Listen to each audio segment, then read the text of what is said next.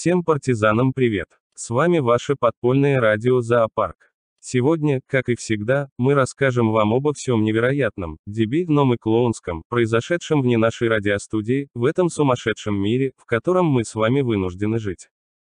МИД РФ отправил запрос в Госдеп с требованием пояснить, как могут быть бездомной нацией люди, не просто находящиеся во власти в одной из самых могущественных стран, в самой большой стране по территории, выигравшей самую страшную войну, но и написавшие глубокие исторические труды о мироздании и владеющие разнообразной недвижимостью в постсоветских странах, на оккупированных территориях, в Европе и, даже в США.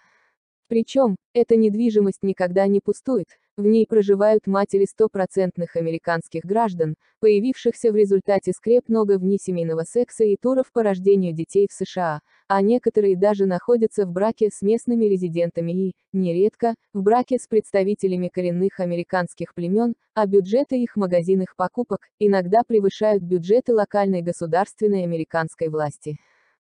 Выяснилось, что перед самым газовым кризисом Меркель получила портфельную инвестицию в свою экономику, которую в кожаном, инвестиционном портфеле, ей передал немецкий коллега по клубу канцлеров Шрёдер. Инвестиционную корзинку с колбаской, вином и образцом нефти, отсечена, она принимать отказалась, вспомнив неприятный прецедент с бывшим министром экономики РФ, уголовником и узником российской колонии. Бездомная нация, в стране, в которой для ее въезда не нужны американские визы, решила поджечь местные леса. Оказалось, что часть поджигателей – дети российских пожарных, которым понравилось и место тушения недавних пожаров в Турции и турецкие пляжи и цены шведского стола его изобилие и заработки за тушение. А оставшаяся часть – это дети российских пожарных летчиков, разбившихся при тушении пожаров, решившие отомстить локальным лесам, горам и жителям. Власти РФ заявили, что незаконное задержание поджигателей лесов может негативно отразиться на рынке помидоров, завозимых из Турции в Россию.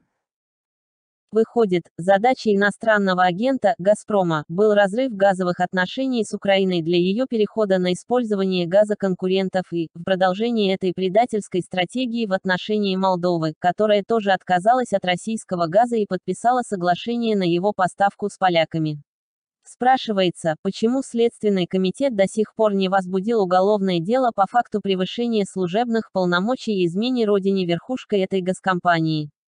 Это ж сколько государственных денег мы теряем из-за них.